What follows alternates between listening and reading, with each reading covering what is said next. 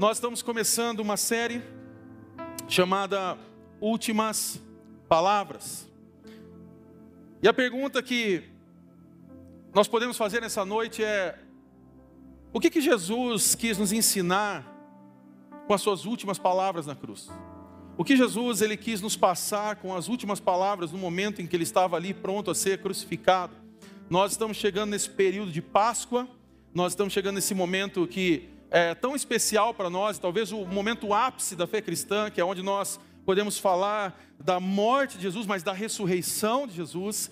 Então, nós entendemos que a Páscoa não tem, ver, não tem nada a ver com chocolate, apesar que meu time hoje levou um chocolate danado, a Páscoa já a Páscoa de mentira já chegou para o meu time. Ah, a Páscoa não tem nada a ver é, com coelhos e com todas essas coisas que nós vemos nos supermercados afora. Se você passar por algum supermercado, já passou, você já viu que faz tempo já que esses ovos estão lá. Eu só quero avisar uma coisa sobre isso. Eu gosto de ovo recheado, mas é só um adendo aqui na mensagem, não é só para acrescentar. Eu não sei porque eu falei isso, mas é, como os pentecostais dizem, eu senti, ok? Ah, mas isso tem a ver, a Páscoa tem a ver com Jesus, a Páscoa tem a ver com a cruz, a Páscoa tem a ver com a ressurreição de Jesus. E baseado nesse contexto, é, eu quero falar hoje com você sobre uma frase famosa de Jesus, que está em Lucas capítulo 23, do versículo 32 ao versículo 34. Lucas capítulo 23, do versículo 32 ao 34.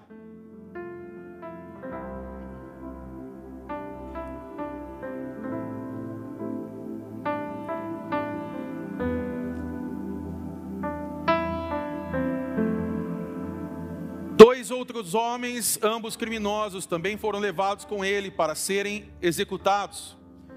Quando chegaram ao lugar chamado Caveira, ali o crucificaram com os criminosos, um à sua direita e o outro à sua esquerda. Jesus disse: Pai, perdoa-lhes, pois não sabem o que estão fazendo. Feche seus olhos, eu queria orar com você nesse momento, querido Deus. Obrigado, Pai, por essa noite. Como é bom estar junto com a tua igreja, celebrando ao Senhor, nesse momento breve que temos aqui no domingo. Eu oro para que teu Espírito Santo fale aos nossos corações, que a tua palavra penetre os nossos ouvidos, a nossa mente, rompa o nosso intelecto e tudo que achamos que sabemos. Que a tua palavra, a tua verdade entre sobre nós nessa noite. Mas que também o agir do teu Espírito Santo flua sobre nós e que essa noite seja uma noite de transformação de vidas, famílias, de histórias aqui, que podem ser contadas através da tua vontade, da tua mão poderosa. Eu oro assim em nome de Jesus. Amém. Contexto aqui, claro, desse, dessa passagem de Lucas, capítulo 23, aqui, Jesus, ele estava na cruz. Então, é aqui é o que a Bíblia está dizendo, que no versículo 32, a Bíblia está dizendo que outros homens esses ambos criminosos, aqueles que estavam realmente cometeram crimes, também eles foram soltos para com Jesus para serem executados. Então eles foram é, é, soltos, né, libertos para que eles pudessem ser crucificados, condenados por aquilo que eles pagaram, é, por aquilo que eles, que eles fizeram. Quando eles chegam então nesse lugar, esse lugar é chamado Caveira, ali eles crucificam Jesus junto a esses dois caras, um à direita, um à esquerda. Mas antes de caminhar essa mensagem, eu quero apertar o botão do pause aqui, porque nós precisamos rever aqui o que levou Jesus a chegar a esse ponto, o que levou Jesus a chegar a esse lugar. Eu não sei se você se lembra, mas a Bíblia ela diz claramente que Deus amou o mundo, isso está em João capítulo 3, versículo 16, que diz que Deus amou o mundo de tal maneira que deu seu único filho para todo aquele que nele crê, ou seja, aqueles que crerem, não pereça, mas herde, mas tenha a vida eterna. Ou seja, Deus, ele nos deu seu filho, Jesus, que nasceu de Maria, sem a natureza pecaminosa. Então a pergunta que surge aqui é: o que Jesus fez? O que Jesus fez para estar naquele lugar? Só que quando nós olhamos para a história de Jesus, nós vemos que Jesus viveu uma vida perfeita, sem pecado. Ele cumpriu ali completamente a vontade de Deus para a sua vida. Ele amava a todos, ele amava com amor incondicional. Não é esse tipo de amor que eu e você temos, por exemplo, até antes do começo do jogo, eu estava apaixonado pelo meu time, mas assim que terminou o jogo, eu estava querendo fuzilar cada um dos jogadores. Esse amor ele vai embora muito rápido, principalmente quando o técnico não consegue perceber o que está acontecendo. A gente tem vontade de ir lá e, e bater em todo mundo. Ah, quando nós falamos que gostamos de uma pessoa e amamos uma pessoa, você já deve ter visto isso. As pessoas começam a namorar e elas não têm nem um mês de namoro e elas vão lá e postam assim: Eu te amo. E eu olho e falo: Como isso? Né? E aí depois passa três, cinco meses tal, e às vezes por ironia do destino ou por não conhecer exatamente o que é o amor, você fala: E aí? Tá amando? Fala: nada. Era fria. Falei: Mas você falou que amava? É, mas não amo mais. Esse é o tipo de amor humano, no qual nós amamos um time, amamos uma pessoa, às vezes amamos esse momento aqui, mas daqui a pouco acontece alguma coisa e fala, não, não amo mais. Mas aqui nós vemos que Jesus, ele amava todos com um tipo de amor incondicional. Jesus ele tocava no cego, o cego voltava a ver, ele, ele tocava em alguém surdo, alguém que não conseguia ouvir, essa pessoa voltava a ouvir. Ele tinha a capacidade de falar com alguém que estava morto e essa pessoa voltar à vida. Mas então Jesus fazendo tudo certo, sendo perfeito, vivendo para cumprir a vontade de Deus, ele ainda é traído por um dos seus. Ele ainda sofre traição. Você talvez deve saber o que é sofrer traição. Sabe aquele amigo, best friend, que eles falam, estamos juntos até o fim, mas às vezes o fim não é até o fim da vida, às vezes é o fim até do, do fim do mês. Né? E aí você fala assim, nossa, eu achava que esse cara estava comigo, esse cara é um traíra, meu Deus, aí vamos sair do grupo do WhatsApp, ah, não quero mais amizade, perde aquele grupo dos grandes amigos, brothers, a crew, e os, é, os amigos perfeitos. É, Jesus tinha algumas pessoas assim também que caminhava com ele. Só que Jesus, ele, ele foi julgado, culpado, diante de um julgamento público, ele é condenado, sendo um homem inocente. A criação zomba de Jesus, desse Deus que se revela em carne nessa terra, Jesus ele é torturado. Jesus, ele, eles pegam as roupas de Jesus, eles tiram e eles batem é, repetidamente nas suas costas, eles, eles ferem, com, ferem Jesus com um chicote, e é como se fosse um chicote com bolas de metal, com pedras afiadas, com é, vidro, cacos de vidro, eles rasgam a, a, as costas de Jesus. É, se você já teve a oportunidade de assistir aquele filme Paixão de Cristo, você deve ter visto mais ou menos um pouco da ideia, é, mas eu acredito que nem, nem, nem uma estrutura cinematográfica consegue mostrar o que realmente aconteceu de fato. Ah, eu não consegui assistir aquele filme até o final. Eu, no momento que Jesus começou a apanhar, infelizmente eu não consegui. Eu comecei a chorar e desliguei, porque eu falei, não consigo ver aquilo. É, porque quando eu começo a olhar, eu falo, eu sei que aquilo foi por mim e eu não sou digno desse sofrimento de Jesus. E então esse mesmo Jesus, eles pegam uma coroa de espinhos e colocam na sua testa, mas não simplesmente a colocam, como muitos colocam um boné ou colocam alguma coisa, uma tiara, alguma coisa do tipo, mas ali eles, eles forçam sobre a testa dele, eles cravam sobre a testa de Jesus. Então, nós temos ali o Cristo sangrando, sofrendo dores, rosto machucado, ensanguentado, para dar a vida por mim e por você.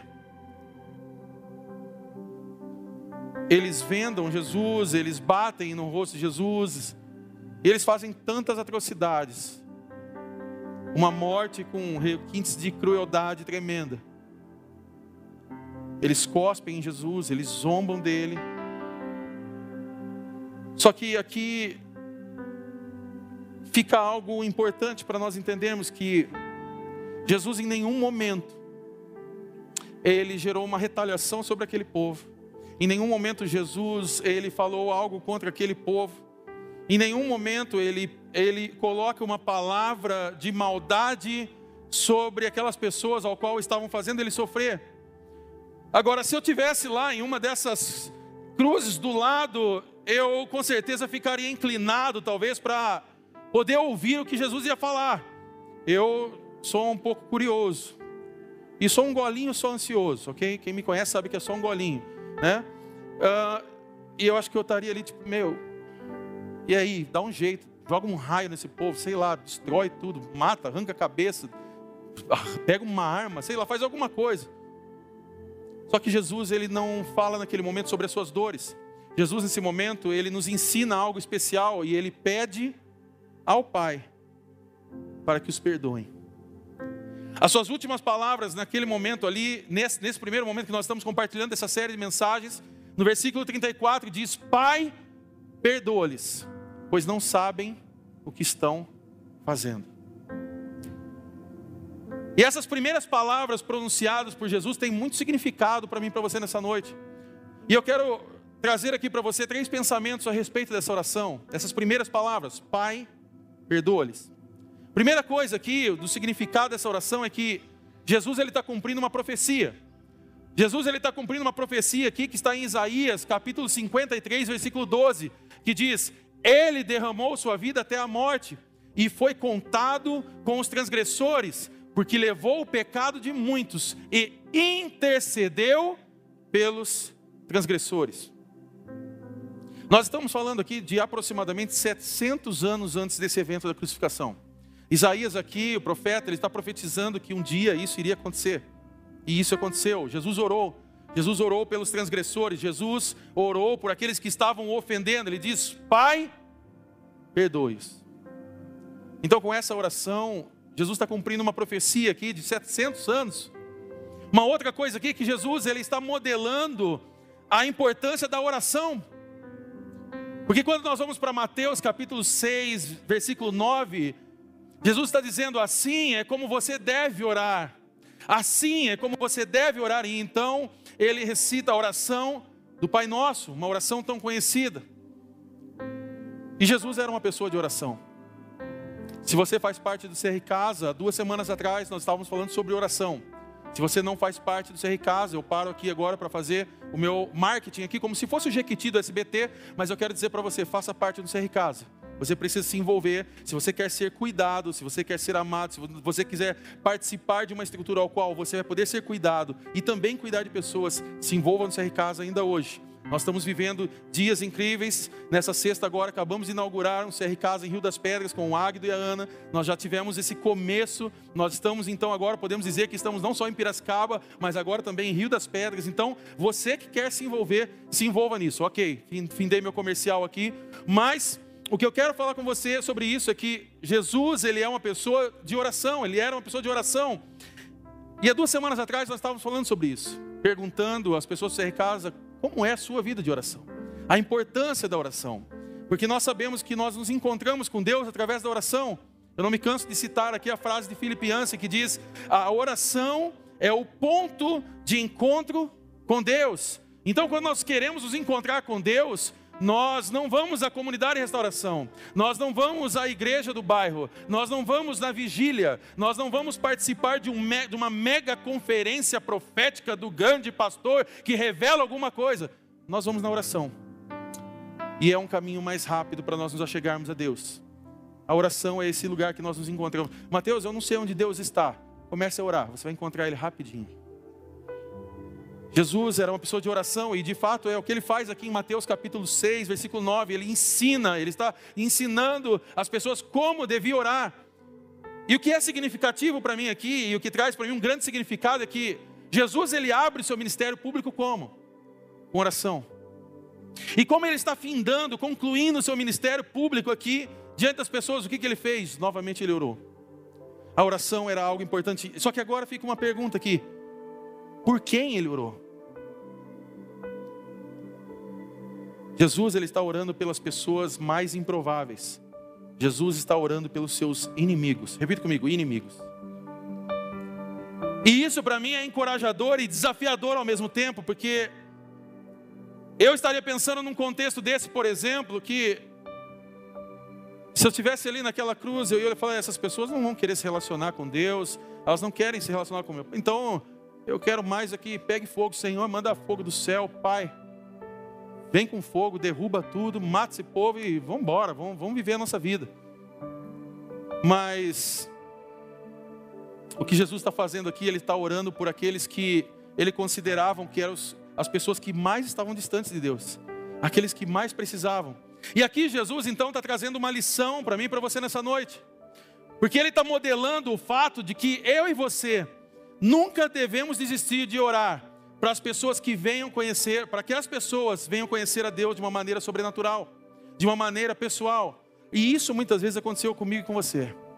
Quem aqui conhece uma pessoa difícil que até hoje você fala assim: Nossa, eu queria tanto essa pessoa diante de Deus, da presença de Deus, e eu não consegui ainda? Levante sua mão. Você não conseguiu porque não é você que consegue, é o Espírito Santo que vai tocar. Sabe por que, que é o grande desafio para nós nisso? É orar. Repita comigo: orar. O, que, o nosso papel é orar, pregar o evangelho, ter uma boa conduta, ter postura. Ah, eu não consegui levar ele aí. Não, você não vai conseguir nada. Por você, você não vai conseguir nada. Nós somos limitados. Mas o Espírito Santo de Deus, que age sobre a sua vida, pode tocar no coração dele. E o Espírito Santo pode tocar diretamente no coração dele. Sabe aquele dia que você estava perdido e você foi achado? Sabe aquele dia que você achou que não tinha mais saída e o Espírito Santo resgatou você, ele abriu seus olhos, você olhou, meu Deus, eu sou pecador, eu preciso da graça de Deus. Você olhou e você falou, eu preciso viver algo novo. E você foi até Jesus. Houve esperança para você. Então nós não podemos desistir dessas pessoas. Eu digo que eu não suporto essa frase do tipo: ah, ele não quer nada com nada. Ele não quer nada com nada. Ele não quer estar firme igual eu. Uma pessoa que diz isso, ela já não está firme, porque se ela tivesse firme em Jesus, ela ia falar: Senhor, tem misericórdia dessa vida. Eu continuo orando, intercedendo, porque eu sei que um dia ela vai se dobrar e se render ao Senhor. Ele que está de pé, cuide para que não caia. Mas a gente tem esse hábito de falar que o outro, ele não quer nada com nada. Não, não é que ele não quer nada com nada. É que falta eu e você estarmos mais próximos. Falta eu e você muitas vezes jogarmos no lixo a nossa religiosidade e deixar de lado muitas coisas que talvez não fazem sentido para as pessoas lá fora. Nós queremos ser uma igreja para os de fora. Mateus e nós de dentro, você de dentro, você vai receber a palavra de Deus, essa palavra eu sei que está falando com você, mas eu não quero que você vire um consumista dessa palavra. Que você fale, ok, amei essa palavra, glória a Deus, vou postar até o pastor no Facebook. Você pode me postar no Facebook, meu irmão, mas eu quero que você leve o evangelho das outras pessoas. Não é sobre mim, não é sobre a igreja, é sobre Jesus. Você precisa pegar a palavra, viver a palavra, levar a outra pessoa, e assim ela vai falar: Eu quero esse Jesus.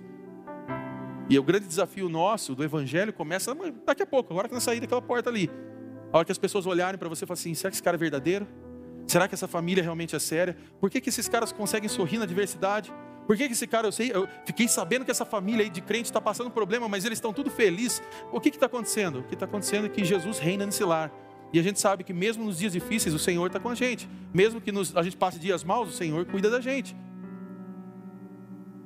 Mas para isso a gente precisa ter uma vida de oração.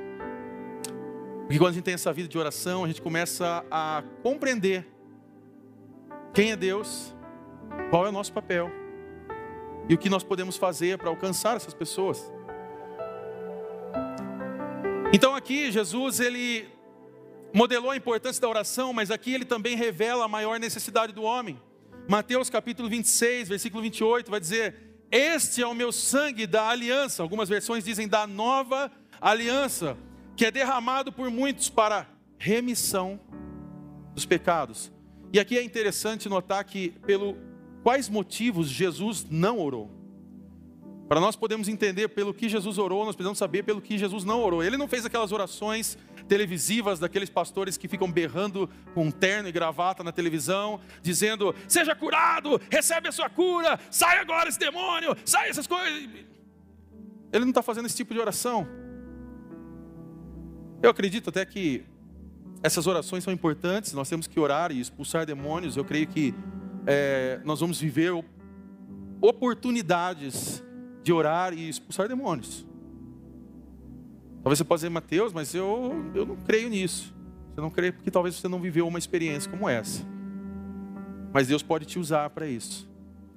Eu creio que muitas vezes nós vamos orar por cura e nós vamos tocar sobre o físico de alguém e aquela pessoa vai ser curada. Eu já vi isso acontecer, já vivi essa experiência sobre a minha vida e sei que Deus pode usar cada um aqui para manifestar cura sobre a vida de alguém. Por que, que Deus manifestaria cura sobre a vida de alguém? Se Ele quer manifestar o amor dele sobre essa pessoa dessa forma, Ele vai fazer assim. E Ele ainda usa você, para você ainda ficar com cara de bobo e falar assim: é, realmente, Deus é Deus. Eu me lembro de uma vez que eu tive que orar por uma pessoa e ele estava com um problema grave sobre o ouvido dele. E ali naquele momento as pessoas falam assim: Ah, a hora é você aí, Mateus. Vê se Deus vai fazer alguma coisa e tal. E eu falei: Tá bom, eu oro. E eu orei, sabe aquela oração que você faz assim, do tipo, eu vou orar e só para acabar esse clima aqui de hora aí e tal. Mas eu tive fé, falei, Deus, eu vou, eu vou, se o Senhor quiser ministrar cura sobre ele, e eu orei e tal, e no momento que a gente terminou a oração, essa pessoa pegou e falou, ei, eu não sinto mais nada, eu estou conseguindo ouvir tudo normal. Tal, eu falei, glória a Deus. E aí todo mundo, né? Quem, é, quem tem um pezinho no pentecostal ali já fica arrepiado, já sente um negócio, a gente se arrepiou ali e tal. Oh, amém, amém. Nossa, está curado, está curado mesmo, tem certeza? Tem, tem. Amém, glória a Deus. Deus pode te usar para isso. E Deus vai te usar. Mas aqui ele não faz esse tipo de oração. Essas orações são importantes, mas aqui Jesus ele não ora por essas coisas, porque ele está orando aqui pela maior necessidade do ser humano, que é obter perdão dos seus pecados. E é por isso que ele veio, é por isso que Jesus veio. Ele veio para que eu e você pudéssemos ter vida. Ele veio, e é por isso que Jesus diz isso na última ceia. Quando ele está na última ceia, ele está sentado ao redor dos seus amigos naquela mesa, então ele ergue ali o copo de vinho, ele diz: Nesse cálice está o meu sangue. E está registrado dessa forma, Mateus 26, 28 diz: Esse é o meu sangue da, da aliança, da nova aliança, que é derramado por muitos para o perdão de pecados, para a remissão de pecados. Ou seja, Jesus para nós é a nossa maior necessidade. E é por isso que ele ora, Pai, perdoa-lhes, pois eles não sabem o que estão fazendo. Jesus então ele está revelando a maior necessidade do, do homem. E o que é triste para mim é ver que, como pastor, quantos e quantos relacionamentos são quebrados ou danificados. Nós vemos isso dentro da igreja, fora da igreja, nas famílias. Nós vemos pessoas passando por crises de relacionamentos, da falta de perdão, da falta do, do relacionamento, dos vínculos, dos afetos. É triste saber que Muitas vezes as pessoas com as quais eu me importo e me importo muito são talvez as pessoas que estão mais frustradas comigo. Ou também eu seja a pessoa que mais esteja frustrada com essas pessoas. Os relacionamentos que talvez deveriam ser melhores, pelo menos aqui dentro, com base em Jesus, muitas vezes são os piores. Nós vemos, por exemplo, nos casamentos, a dor que muitos casamentos estão vivendo hoje. Tantas mulheres que estão odiando homens por causa de homens abusivos, homens que feriram, homens que maltrataram, homens que fizeram coisas insanas contra mulheres. Mulheres que talvez hoje estão sofrendo, é, homens que talvez hoje estão sofrendo, é, sofrendo, que talvez não confiam mais nas mulheres por causa de uma traição, por causa de algo que acabou vivendo uma experiência dramática, uma experiência de crise. Talvez alguém um dia fez uma promessa a você e essa promessa foi quebrada e você rompeu vínculos, amizade com essa pessoa. A dor que muitas crianças talvez vivem por causa do término de casamento. Crianças que hoje talvez têm dores e criaram ideias erradas sobre quem é o pai ou quem é a mãe, ou ah, quais são os atributos positivos que um pai ou uma mãe poderiam ter. Então, esses atributos são negados porque pela influência da mãe e do pai, começa uma guerra familiar. Então aquilo que era para ser amor, amar o pai, amar a mãe, se torna ódio de um lado, ódio de outro. Nós temos pais que muitas vezes são abusivos, pais negligentes, pais que muitas vezes, na hora de reproduzir e curtir a vida, estava tudo muito bom, mas na hora de cuidar e dar amor, deixou tudo de lado mães abusivas. Nós temos também situações ao qual muitas vezes nós vemos e não conseguimos praticar o perdão, quando nós vemos coisas tristes, coisas difíceis acontecendo com pessoas inocentes. Semana passada foi uma semana muito dura aqui na cidade. Nós vimos esse caso violento que aconteceu do cara que assassinou brutalmente a esposa com facadas. E foi um momento de muito choque, de muita dor para muita para Piracicaba inteira, para os familiares, para todos que viram aquela matéria. E para mim foi um grande choque. Porque eu conheço aquele cara. Eu tive a oportunidade, a infelicidade ou a dura realidade de dar carona para ele com a minha família dentro do carro. Ele sentado ao lado do meu filho. Eu tive a oportunidade de trabalhar com ele. Ele é corretor de imóveis e eu também era corretor e também trabalhando com isso e tivemos a oportunidade de conversar por muitas vezes. Então, quando eu olhei aquela matéria e quando eu vi quem é, isso não, não pode estar acontecendo, deve ser algo errado, não, não é essa pessoa. Só que aí quando eu fui para as redes sociais e fui olhar para o Facebook e tal, e você pega o Facebook, tem hoje essas páginas absurdas de matérias e tal, e que o povo quer jorrar sangue sobre a sua casa. Cuidado com o que você ficar lendo toda hora. E, e aí eu estava lendo ali nessa matéria, e aí aquelas pessoas dizendo assim, é, assassino, é, se, você, se você sair eu vou matar você. E as pessoas dizendo assim, cadeia para você, tomara que você morra. Tomara que as pessoas te matem na cadeia. Aí pessoas dizendo, as pessoas vão arrancar sua cabeça, e não sei o quê. E as pessoas entrando no Facebook da pessoa, dele e, e, e xingando e tal.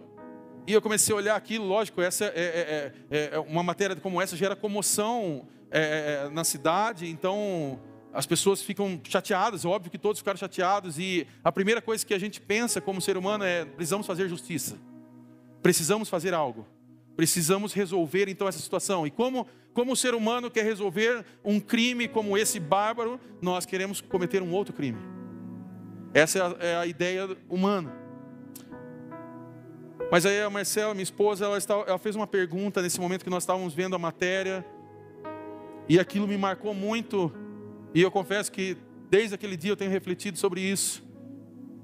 Ela falou: esse crime é terrível Foi uma dor violenta. E aí ela falou a seguinte coisa, ela falou: "Você consegue imaginar como é o amor de Deus?" Eu falei: "Consigo, até consigo. Sou pastor, eu deveria saber, pelo menos." E ela falou: "Você consegue imaginar que mesmo essa pessoa que cometeu tudo isso, mesmo diante desse luto, dessa comoção, Jesus continua amando esse cara. E eu travei naquele momento e falei, é verdade. Ela falou, você imagina que essa pessoa poderia ser restaurada por Jesus? Eu falei, imagino. E eu creio que ele pode ser restaurado por Jesus. E naquele momento eu travei porque o meu pensamento era igual ao seu, de justiça humana. Mas o pensamento de Jesus e a atitude de Jesus é: Senhor, perdoa. Eles não sabem o que estão fazendo. Então nós vemos aqui tantas pessoas passando tantas crises, pessoas que estão com raiva da igreja. E eu, eu vou ser sincero, às vezes eu entendo as pessoas que têm raiva da igreja. Porque dependendo do que ela vê sobre a igreja, não tem como não ter raiva mesmo. Não tem como se, eh, não se irar. As pessoas que muitas vezes têm dificuldade com a igreja, eu tenho raiva de crente. Você já deve ter ouvido isso aí, alguém já ouviu isso aí? Tenho raiva de crente. Ou seja, ele me odeia, eu odeio você, e tudo bem. Mas dependendo do tipo de crente, é dura. A gente também tem vontade de ter raiva, a gente também um, quer ter um golinho de raiva. Quando eu olho para uma matéria daquela que eu vejo que dentro do MEC nós vemos um pastor pegar recurso meu e seu e colocar a fotinha dele estampada numa Bíblia para fazer campanha eleitoral com a Bíblia, com a palavra de Jesus, a gente fica com raiva de crente também. Quando a gente olha, as pessoas falam assim, ah, mas isso aqui que é, eu, eu fiz meu, mas desculpa aí, foi mal. Essas coisas não fazem sentido para a gente. Quando a gente, a gente vê as pessoas negociando princípios, quando a gente vê as pessoas, como as pessoas vão fazer nesse ano, e você vai ver muitas igrejas abrindo espaço para um monte de gente que vem, que sobe nos púlpitos, não está nem aí com você, e a única coisa que ele quer é poder dar um dinheirinho para o pastor e receber o seu voto. A gente fica com raiva disso. E dá raiva mesmo, irmão. Dá vontade de ir lá na porta, lá fala assim: vocês não são crentes, não. Vocês não são crentes. Isso não tem nada a ver com o evangelho. Quando a gente vê líder ganhando benefícios para poder vir aqui manipular o povo, para ele poder ir lá e digitar um numerinho, para poder vo voltar a ajudar essas mesmas pessoas, isso não faz sentido. A gente começa a se irar um pouco com isso. Mas a Bíblia fala que a gente pode até irar, mas não pode pecar. Esse é o grande problema, que tem hora que a gente quer ir, já quer chutar tudo, já quer tacar fogo, né? fazer tudo que pode. Mas eu gostaria de propor algumas perguntas aqui no meio de todas essas dores ao qual nós temos, dessas iras, dessas raivas, dessas dificuldades ao qual eu e você passamos todos os dias. O que você faz quando alguém te machuca? O que você faz quando você é injustiçado? Quem aqui já sofreu algum tipo de injustiça? Levante sua mão. Pode ser sincero. Se os outros não sofreu, depois a gente, a gente pode até promover uma aqui no final, sei lá, fazer alguma coisa para você passar pela experiência. Brincadeira, não vamos fazer isso não. Vamos tomar café no final e dar risada, porque vale muito mais a pena. O que você faz quando você vive a experiência de ter um relacionamento frustrante? Se eu posso dar uma resposta para essas perguntas, eu poderia dar essa resposta. Você faz o que Jesus fez. Fala a pessoa do seu lado, você faz o que Jesus fez. Quando você for ferido, você ora. Fala a pessoa do seu lado, quando você for ferido, você ora. Ou seja, quando alguém te ferir, ore. E nós vamos ver aqui duas lições rápidas para a gente poder cantar, orar, sobre essas últimas palavras famosas de Jesus. Pai, perdoa-lhes, porque eles não sabem o que estão fazendo. Essa frase completa nos ensina algumas coisas. Primeira coisa aqui é: ore por aqueles que te ferem. Ore por aqueles que te ferem. Agora, uma coisa muito importante aqui: nós oramos somente por coisas boas, ok? Não oramos por coisas ruins, ok? Amém? Amém nada, você não está prestando atenção. Porque eu só queria ter, ter certeza se você está prestando atenção. Porque Lucas, capítulo 6, versículo 28, vai dizer o seguinte: Abençoe aqueles que te amaldiçoam, e ore por aqueles que te maltratam. A gente não ora só por coisa boa, não. É que a gente confundiu um pouco as coisas aí. Ficou mais fácil a gente orar. Oh Deus, dá a tua bênção, Senhor.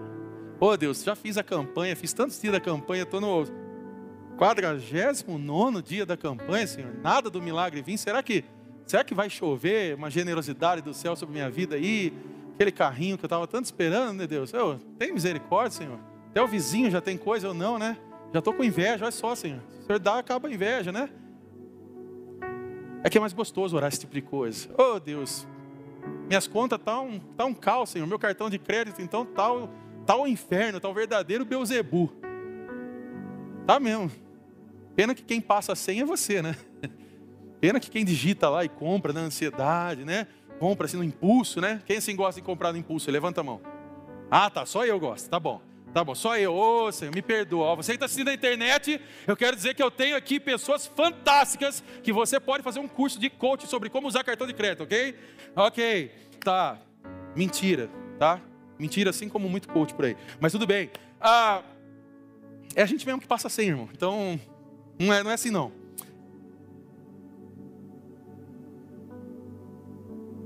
Pergunta que fica aqui para nós nesse momento é: quem estava maltratando Jesus? Quem estava maltratando Jesus aqui nesse contexto? Aqui eram os soldados romanos, eles estavam aqui maltratando, ferindo Jesus. E o que, que ele faz nesse contexto? Ele ora por eles imediatamente. Repita comigo, imediatamente. E como nós agimos quando alguém nos maltrata? Quem aqui já foi maltratado? Levante sua mão. Ok, poucas pessoas, no final a gente tem uma galera esperando, lá no fundo eles vão te maltratar antes de ir embora, para que você passe por essa experiência. Mentira, você não vai conseguir. Esse pessoal nosso, nossa equipe ama vocês, vão, eles vão dar café, eles vão abraçar, eles vão gritar, vai fazer festa no final ali. Tem muita coisa para você aqui. Mas quando alguém te maltrata, a primeira coisa que a gente quer fazer é um tipo de oração assim: Deus, pesa a mão, capota o carro, faz ele tropeçar da ponte ali do antigo Walmart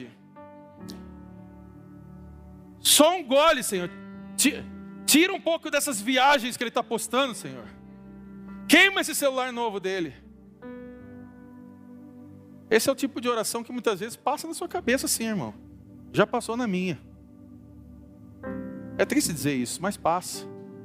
Ô Senhor, parece que só chove naquela horta ali.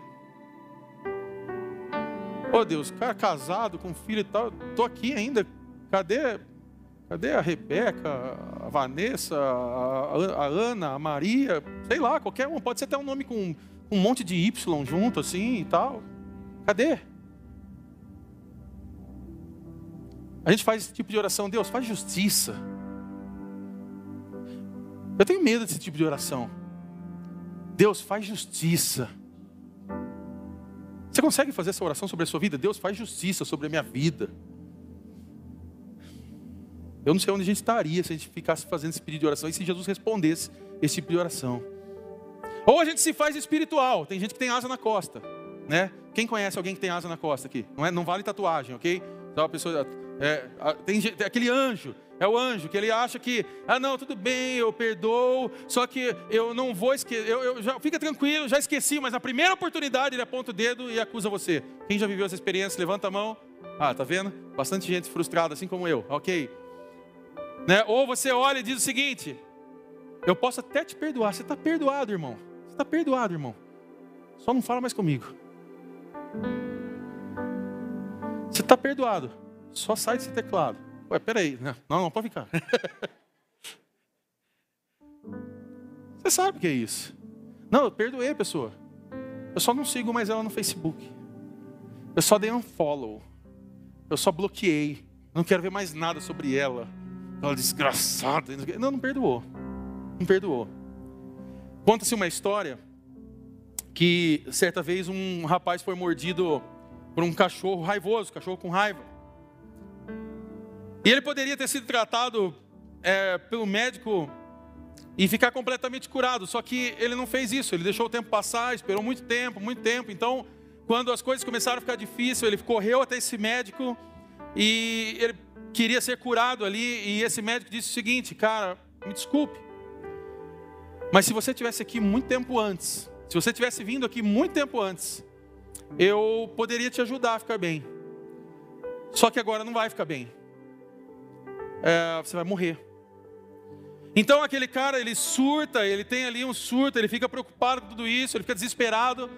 Mas depois de um tempo ele trabalhou sua emoção, ele ficou sóbrio, então ele pega uma lista de pessoas e ele começa a escrever alguns nomes num pedaço de papel. E então esse médico vira para ele e fala: O que você está fazendo? Você está. São as pessoas ao qual nós devemos contactar é, quando você vier a morrer, é, são as pessoas ao qual você vai dar os seus pertences, a, a sua herança, e ele traz uma resposta interessante, ele diz, não, não é sobre isso, essas são as pessoas ao qual eu odeio, eu tenho raiva, essa é uma lista das pessoas ao qual eu vou morder, só que é assim que muita gente vive hoje, nós muitas vezes vivemos com essa raiva, vivemos com a falta do perdão. Então o que, que nós fazemos? Ao invés de perdoarmos, o que nós fazemos? Nós continuamos vivendo isso, repassando isso para outros, para que outros também não vivam a experiência do perdão. Eu conheço um lugar assim. E muitas vezes acontece isso, chama-se igreja. E na igreja acontece esse tipo de coisa. Às vezes o irmão ele está com raiva de algo e ele não consegue abrir seu coração e perdoar e se libertar do seu passado.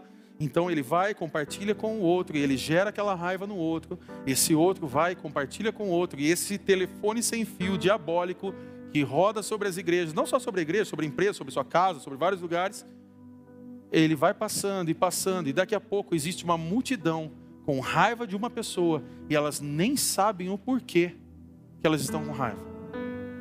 Elas nem sabem o porquê que tudo aquilo aconteceu. Só que pensa que que muitas pessoas, e talvez essa pessoa pode ser você hoje aqui, pode ser alguém que está aqui nessa noite, você que está conectado. Há muitas pessoas que estão feridas, estão zangadas, são pessoas amargas, porque estão vivendo esse tipo de dor, esse tipo de, é, é, de ferida no seu coração, porque não liberou perdão, não perdoou as pessoas, ou porque vive com a crise de não ser perdoado por alguém. Só que pensa no contexto que Jesus ele foi criado aqui. Jesus era judeu, então ele nasce num sistema aqui que está conhecido e era tido como o, o, esse contexto da lei. E nesse contexto ele vem e ele cumpre a lei. Só que nós vemos que aqui dentro desse contexto havia um sistema bastante justo. Mulheres eram apedrejadas por de repente cometerem pecados. haviam leis que defendiam a morte ou o sofrimento de alguém por algo. Então nós tínhamos uma ideia muito baseada naquilo que nós podemos chamar do olho por olho, dente por dente. Então as coisas se resolviam na porrada. Parece os dias atuais, vê como a gente evoluiu bastante. As pessoas resolvem desse, desse tipo de coisa. Um matando o outro, um explodindo o país do outro. A gente vê que a gente não evoluiu coisa nenhuma. Continuamos sendo pecadores, precisando da graça, da misericórdia de Jesus.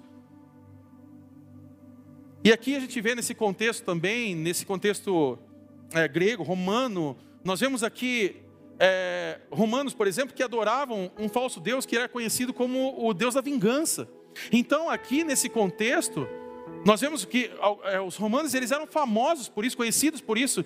E talvez se alguém ofendesse uma pessoa daquela, um romano, ele, esse, esse Deus falso, esse Deus ao qual eles criam, poderia descontar dez vezes o que você fez para alguém. Então pensa, pensa você viver num, num, num tipo de lógica assim de vingança, de feridas, de, de julgamentos, de consequências.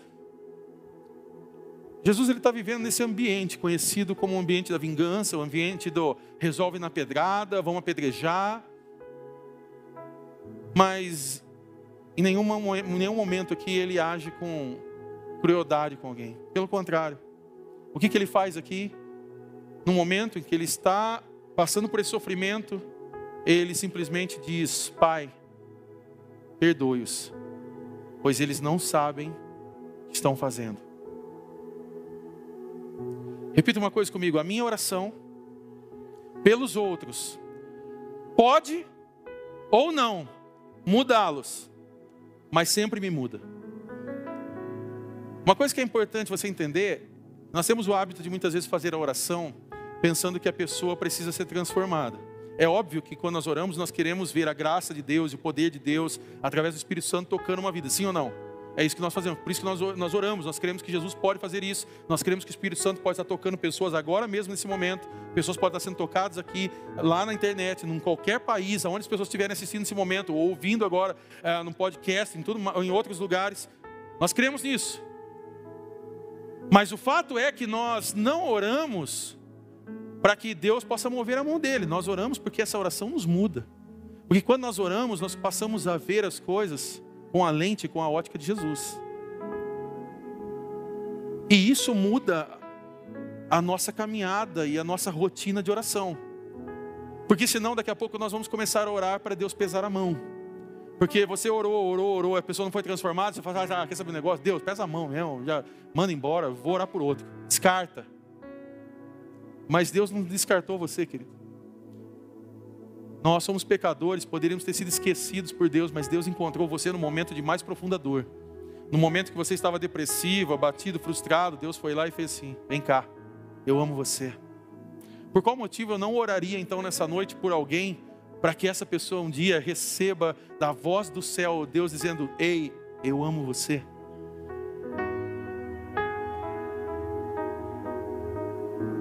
Então o que eu entendo aqui é que eu não posso orar as bênçãos de Deus sobre a vida de uma outra pessoa sem que Deus faça essa obra significativa no meu coração. Mateus capítulo 5, versículo 43, 44 diz: Você já ouviu o que foi dito, ame o seu próximo e odeie seu inimigo, mas eu lhe digo, ame seus inimigos e ore por aqueles que o perseguem. Ore por aqueles que o perseguem. Quem machucou você? Quem já prejudicou você na sua caminhada? Você já foi prejudicado por alguém? Você já passou um tempo de sofrimento, de perseguição por causa de alguém? Hoje é noite de você orar por essa pessoa. Mateus, eu não consigo fazer isso. Você vai fazer isso pela fé então essa noite. Porque eu creio que o Espírito Santo há de soprar sobre você graça, misericórdia, mas há de soprar perdão sobre o teu coração e sobre o coração daqueles que precisam alcançar perdão nessa noite. E quando a gente está conversando com alguém, nós percebemos que, como a gente sabe quando alguém foi ferido, por exemplo, é quando a gente está conversando, duas pessoas conversando, e essas pessoas estão falando, e de repente essa pessoa está falando com você, e você está tipo assim: Nossa, eu não suporto essa pessoa, é um idiota, eu odeio essa pessoa. Você sabe do que eu estou falando porque você já fez isso. Esse é o tipo de pessoa que foi ferida. É, que você comece tipo assim, quem essa pessoa pensa que é? Eu poderia ferrar você agora mesmo. Quem machucou você? Aonde há um relacionamento quebrado nessa noite? Aonde há algo que pode ser consertado nessa noite? Eu quero convidar você a orar. E orar como Jesus orou. Orar por aqueles que machucaram você. Porque orar por aqueles que estão do nosso lado é muito fácil. Orar por ele que está tocando aqui, que é meu amigo, é muito fácil. Porque o povo está orando por ele, está orando por mim, ele me manda uma mensagem, eu mando outra, a gente se dá like, dá coraçãozinho. Isso aí é legal. O difícil é orar por pessoas que muitas vezes saem da igreja e falam assim: Eu não quero ficar mais naquela igreja, porque aquele pastor é um sem vergonha. Eu não quero mais aquela igreja, porque aquele, eu não gostei do jeito dele, eu não gostei da atitude dele, eu não gostei da roupa que ele veste. Eu achei aquele cara sem graça, eu achei que ele não tem Jesus, eu achei que aquela igreja não sei o quê. Esse é difícil. E sabe que parece que com pastor isso acontece, isso acontece direto. Parece que a gente tem um golinho a mais de experiência para ter que orar por essas coisas. Você vai, tira o espinho, ajuda e tal, que o irmão pega, vai embora e ainda sai falando mal ainda. Dá uma estrela só para a igreja. Não dá cinco estrelas. É por isso que a gente tem que orar. Deus não chama para a gente orar por pessoas assim. Talvez você tenha uma pessoa na sua família que você daria só uma estrela, você não daria cinco estrelas. Deus está te chamando para você orar hoje por ele. Talvez tenha amigos que você deixou de lado na caminhada porque você não consegue nem, você não consegue dar estrela nenhuma. Você não consegue dar um, um like sobre a vida dessa pessoa. É sobre esse mesmo que Jesus está dizendo nessa noite. Ore por ele, perdoa ele. Eu sei que esse tipo de mensagem não, não desperta alegria nenhuma, a gente fica, nossa, mas precisava ser justo hoje. Pô, estou me preparando ainda, de comer um ovo de Páscoa. Não, não tem como. Porque não vai ter como a gente chegar na Páscoa, ouvir sobre a crucificação, saber sobre tudo que Jesus fez por nós e ainda assim continuarmos é, é, inertes na cadeira, dizendo assim: eu faço do jeito que eu quero. Não é essa cruz, não é esse sacrifício, não é nada do que foi feito aí que muda o meu coração. Se você pensa dessa forma, tudo bem. Só não saia por aquela porta falando que você é um cristão. Fala que você é qualquer coisa. Fala que você gosta de igreja, que você é simpatizante do, do, evangelicalismo brasileiro. Fala que você acha legal, que você gosta de uns dias gritar glória a Deus, e nem sabe que Deus que é, mas você grita. Fala qualquer mas não fala que você tem um relacionamento genuíno, porque o relacionamento genuíno com Jesus, ele nos leva não essa experiência boazinha do bem-estar da vida. O relacionamento com Jesus nos leva à renúncia. É por isso que o Evangelho não é esse tipo de novidade que as pessoas estão contando. As boas novas têm a ver com renúncia. As boas novas têm a ver com nós pegarmos o nosso eu e quebrá-lo. E dizer: Senhor, tu és o Rei, Senhor, seja feita a tua vontade sobre a minha vida. E quando nós oramos, Senhor, seja feita a tua vontade, nas entrelinhas dessa oração passa-se uma conexão com Deus. Se for necessário perdoar pessoas para te seguir, eu perdoo. Nas entrelinhas dessa oração, quando nós dizemos, Senhor, seja feita a tua vontade, e é tido os dois chequins azul no céu, Jesus ele vai dizer: tá bom, a minha vontade vai ser feita. Perdoa aquela pessoa, porque eu quero cuidar do seu coração e do dela. Vai até ela pedir perdão restaura relacionamentos. Aí essa hora que a gente fala que essa voz não é de Deus, essa voz é do diabo. Ah, mas isso é do inimigo. Que inimigo que quer ver relacionamentos sendo feitos novamente? Que inimigo que quer ver uma família estraçalhada voltar a adorar a Deus e glorificar o nome de Jesus? Que inimigo que quer ver casamentos que estavam vivendo já ao ponto de terminar serem restaurados e você começar a viver o melhor de Deus sobre a sua vida? Não, essa só pode ser a voz do Senhor Jesus. E o Espírito Santo está falando aqui nessa noite que eu e você nós precisamos perdoar. E talvez nós precisamos fazer essa mesma oração, Pai, eu libero perdão. E eu perdoo aquela pessoa. Porque ele não sabe o que estava fazendo. E não é ele, ele não sabe o que estava fazendo porque ele mexeu com o ungido do Senhor. O ungido do Senhor é Jesus, querido. Nós somos aqueles pecadores que passamos a nos tornar filhos pelo sangue precioso. Mas se não fosse pelo sacrifício de Jesus, querido, eu e você nós não éramos nada. Eu e você nós estaríamos vivendo a nossa vida de pecado ainda. Se tivéssemos poder de escolha, teríamos já escolhido o mal, teríamos abraçado o mal e teríamos ficado com ele. É que o Espírito Santo um dia abriu seus olhos, é que um dia o Espírito Santo soprou sobre você. Então hoje você pode dizer: Eu quero servir Jesus, eu quero seguir a Jesus. Só que quando nós falamos eu quero seguir a Jesus, seguir a Jesus tem a ver com renúncias. E dentro dessas renúncias passa o perdão. Segundo e último ponto, nós vamos orar e nós vamos cantar nessa noite. Ore por restauração. Sim, ore por restauração. A oração que Jesus está nos ensinando aqui é que nós devemos orar por restauração. Pai, perdoe-os. É como se ele estivesse dizendo aqui: Eu quero que eles estejam bem com o Senhor. Eu quero que eles possam estar bem. Eu não quero que nesse contexto agora venha o peso, é, que venha o peso da tua ira sobre eles, mas perdoa-os, porque eles não sabem o que estão fazendo. Talvez hoje é noite de você orar por cura onde há um relacionamento rompido. E é interessante que Romanos, capítulo 12, versículo 17 e 18, Paulo está dizendo isso para os romanos.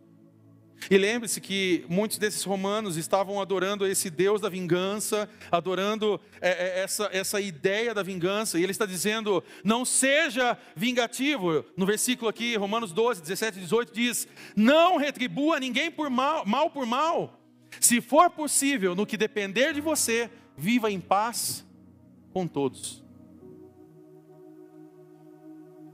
E a razão pela qual isso é muito poderoso para nós, e é o que nós vamos fazer nessa noite, de orar e nos alinharmos com a vontade de Deus, é porque isso mostra uma coisa para mim e para você. Primeiro, é que eu não posso controlar o que a outra pessoa faz. Eu não tenho como controlar o pensamento do outro. Muitas vezes nessa caminhada como igreja, nós recebemos irmãos que chegam aqui e falam: Mateus, nós estamos muito felizes, nós amamos você, mas o ciclo fechou. E nós precisamos começar uma outra caminhada e tudo mais, mas amamos você e não é tal, tal, tal, tal. E muitas vezes nessa nessa ideia do ciclo fechou, preciso começar algo e tal. Aí a gente já, ah, falaram isso, falaram isso e tal, e depois começa aquela história que a gente pega e fala, meu, deleta tudo, passa a régua, vamos para frente. Mas e às vezes a gente ouve algo, a pessoa falar outra coisa, a gente não tem como controlar o que a pessoa vai poder falar da gente. Eu não tenho como controlar o que você pensa de mim. Eu não tenho como controlar o que você acha dessa igreja, o que você não acha dessa igreja. Eu não tenho como controlar o que você pensa sobre a teologia dessa igreja, sobre o espaço dessa igreja. Eu não tenho como controlar isso. O que eu posso fazer é investir tempo, orar e buscar possibilidades de produzir e gerar uma igreja junto a outros líderes, a outros irmãos queridos que possa amar a sua vida com sinceridade. Mesmo que a gente venha a errar, mesmo que a gente venha a ter problemas, mesmo que a gente venha passar por lutas, mas mesmo assim nós damos as mãos, nós celebramos juntos, porque nós sabemos que essa celebração é uma celebração comunitária, não é minha, é de todos, e nós caminhamos. Talvez você passe a experiência de viver a falta do perdão, porque você fica preocupado com o que o outro vai falar. Ah, mas e se eu for pedir perdão para ele? Eu já sei o que ele vai falar. Os ansiosos que são ansiosos assim comigo, eu tenho certeza que se eu for falar, ele vai falar isso, isso, isso, isso. Você tem tanta certeza que você nem foi falar. Você tem tanta certeza do que ele vai falar que você não foi falar. E eu já vivi essa experiência, eu já vi pessoas fazendo isso, e aí, na hora que vão conversar, a conversa é outra. Há um tempo atrás, nós estávamos com alguns líderes, nós estávamos correndo com algumas coisas, e de repente, numa das correrias nossas aqui, houve atritos. Eu quero contar algo para você. Igreja tem atritos, ok? Pessoas são feitas de pessoas, tem problema também, tem dificuldade. Mateus, eu sou visitante, estou vindo hoje pela primeira vez, está falando que a igreja tem problema? Tem. Você já saber. Então já anota aí. Já deixa anotado, você saber tudo o que nós temos aqui. Mas nós amamos também todas as pessoas que têm problema, começar de mim. Eu sou mais problemático aqui. E aí, eles tiveram lá uma dor de cabeça, um estressezinho lá e tal. E tal. Vamos sentar, vamos para a mesa? Vamos para a mesa. Pega café, vamos café, tem que ter café em tudo, tem café na briga, no velório, até no velório tem café, você vê que sempre no velório tem lá uma jarra cheia de café. Todo lugar tem café, tem que ter café em tudo, e aí, ah, vamos tomar café e tal, senta aí e tal. E aí? O que a gente tem para falar aí? Ah, e tal. E, tá, e aí, nessa conversa, no pré-conversa, ah, mas eu acho que ele vai falar, ah, mas eu acho isso. Ah, eu tenho certeza que vai acontecer isso. Ah, mas eu acho isso. E aí, vamos sentar? Vamos. E aí, um foi começar a falar, e, e o outro, e aí não teve fala, só teve ranho e lágrima e um monte de coisa. E e tal. E eu, eu amo você, eu também amo você. A gente está junto na mesma missão, a gente está junto na mesma missão. E aí viraram para mim, e, e, o que, que você fala? E eu estava. E tal. Eu falei: o que eu posso dizer é que eu amo vocês e que hoje eu aprendi mais com vocês. Falei: eu quero ter esse mesmo coração. Coração de poder olhar para o outro e não ver o outro como uma disputa, mas ver como parte do time. Falei, hoje eu saio daqui motivado. Falei, vocês são os melhores líderes que nós podemos ter e é assim que nós vamos avançar. E ali choramos, oramos, tal, vamos embora, vamos comer, vamos e tal. Porque às vezes o que a gente precisa é de um simples olho no olho. Às vezes o que a gente precisa é de uma sinceridade a mais. Sabe, retomar alguma sinceridade ao qual nós fomos deixando de lado. Deixar de lado essa personalidade fake que nós vivemos. Isso é sincero. Olhar no olho um do outro. Ei, vem cá. Eu pedir perdão. Eu falei com você em tal área, assim, assim, assim. Vem cá, me dá um abraço. Ah, mas e se a pessoa não receber? Eu não posso controlar o que a outra pessoa faz. Mas eu posso deitar a minha cabeça no travesseiro e dizer: Senhor, perdoa, ele não sabe o que está fazendo. E dormir tranquilamente, sabendo que você está fazendo o que Jesus nos ensinou. Então, se for possível, no que depender de mim, o que o versículo está dizendo, eu devo viver em paz com todos. Então, eu quero convidar você nesse momento a se colocar de pé. E eu gostaria de falar algo com você. Talvez hoje há um relacionamento rompido na sua vida. Talvez hoje há algo que você precisa ter restaurado sobre a sua vida. Talvez hoje você precisa buscar em Jesus a restauração. Então eu quero convidar para você fazer isso hoje. Não esperar amanhã, não esperar um outro dia, não esperar a próxima pregação, não esperar a Páscoa, não esperar o ano novo, não esperar um, um outro ciclo começar, mas fazer a partir de hoje as mudanças que você precisa fazer dentro do seu coração. Você tem um casamento que talvez não está como deveria estar. Você pode se levantar hoje e fazer algo sobre isso. Você pode se desculpar, você pode se arrepender, você pode perdoar. Você tem um filho, uma filha, você tem alguém que você está vendo um relacionamento abalado.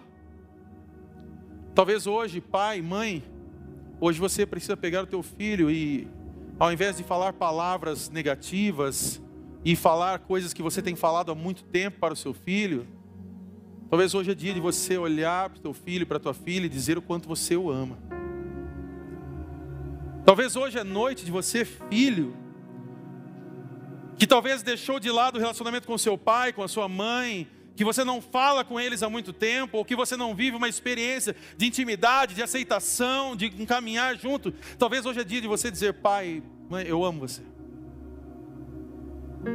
Eu os perdoo pelo que você pode ter feito no passado, eu perdoo por alguma situação ao qual essa experiência talvez da vida machucou mas eu libero perdão, porque eu não quero mais colocar a minha cabeça no travesseiro e pensar que eu estou levando isso para o resto da minha vida, e talvez isso está durando anos e mais anos e mais anos, e você não vive tudo aquilo que Deus quer fazer sobre a sua vida, você não consegue romper com o seu passado, você não consegue romper com a sua raiva, com a ira, com esse, essa falta de perdão que está dentro de você, você não vive o melhor de Deus sobre a tua vida, você não vive experiências reais com Jesus, porque você simplesmente está amarrado no seu passado, nas suas dificuldades que você viveu, nos problemas, nesse, nessa vida tóxica que você viveu e na falta de perdão ao qual você não deu, que você não ofereceu a alguém.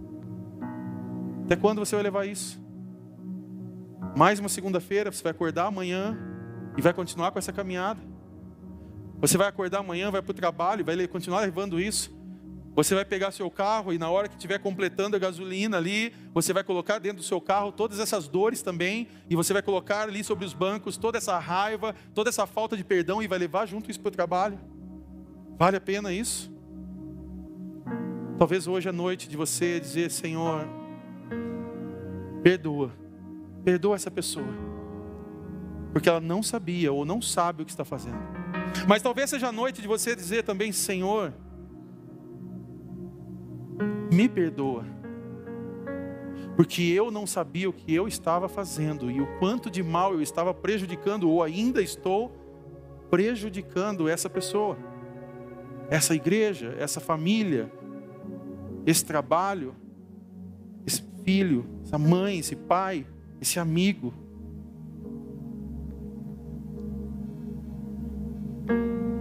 Como perdoar então alguém, alguém que me fere? Como eu posso perdoar quando alguém me fere? Colossenses capítulo 3, versículo 3 diz: Suportai-vos uns aos outros, uns aos outros, e perdoai quais, quaisquer queixas que possam ter um, uns contra os outros.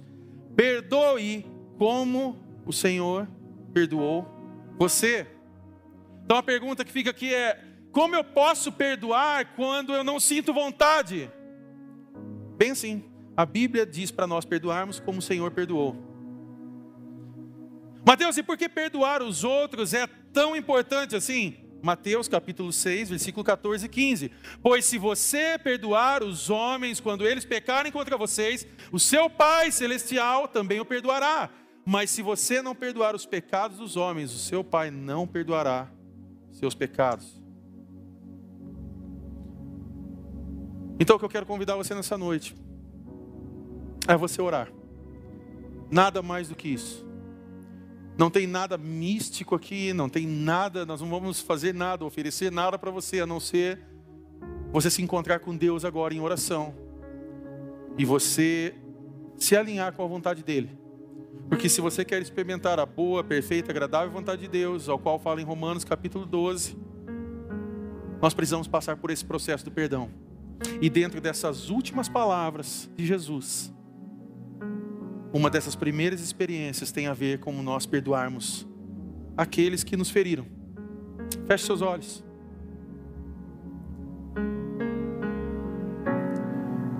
Mateus, mas eu não sinto vontade alguma de perdoar, eu não tenho um pingo de vontade sobre orar, perdoar alguém.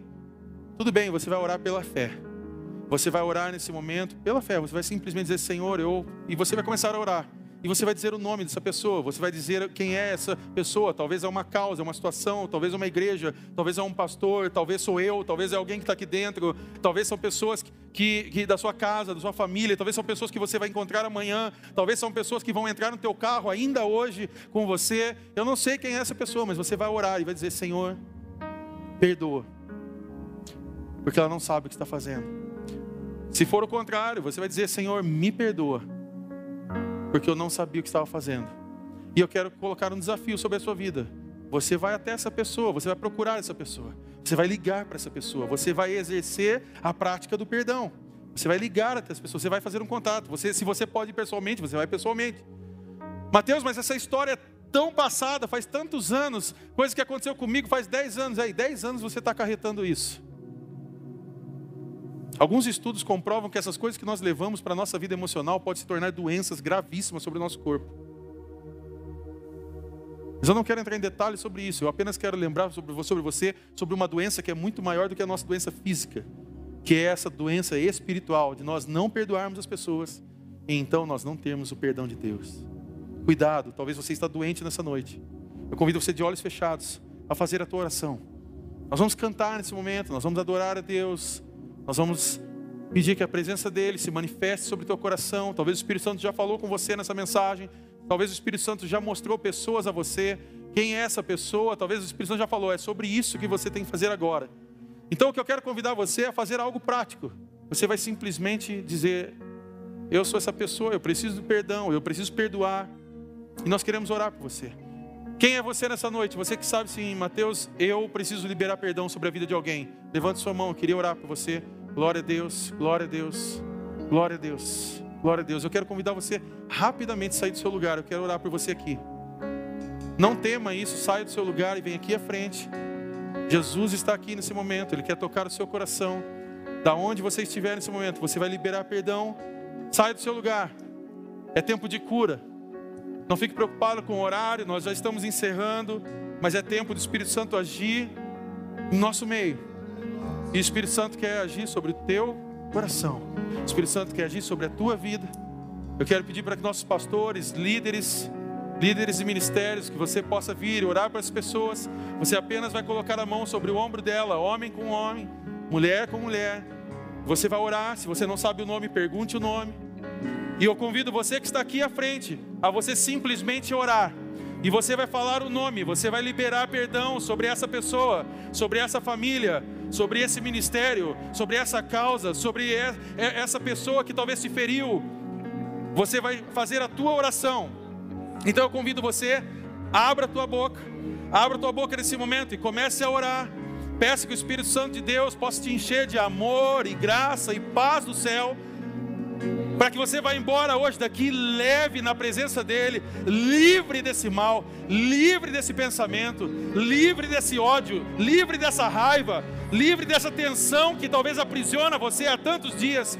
E eu convido você, como igreja, de olhos fechados, a continuar orando. Se você puder, estenda suas mãos sobre esses queridos irmãos, eles são a nossa família, são parte dessa grande família que nós estamos construindo, essa igreja maravilhosa que nós estamos construindo. Hoje é noite de restauração, e esse nome, o nome dessa igreja, é o nome verdadeiro daquilo que Deus quer fazer nesse lugar. Deus quer trazer restauração aos nossos corações. Você que está aqui à frente, ore nesse momento. E você que está no seu lugar, se você quiser cantar conosco, cante conosco. Vamos adorar a Ele.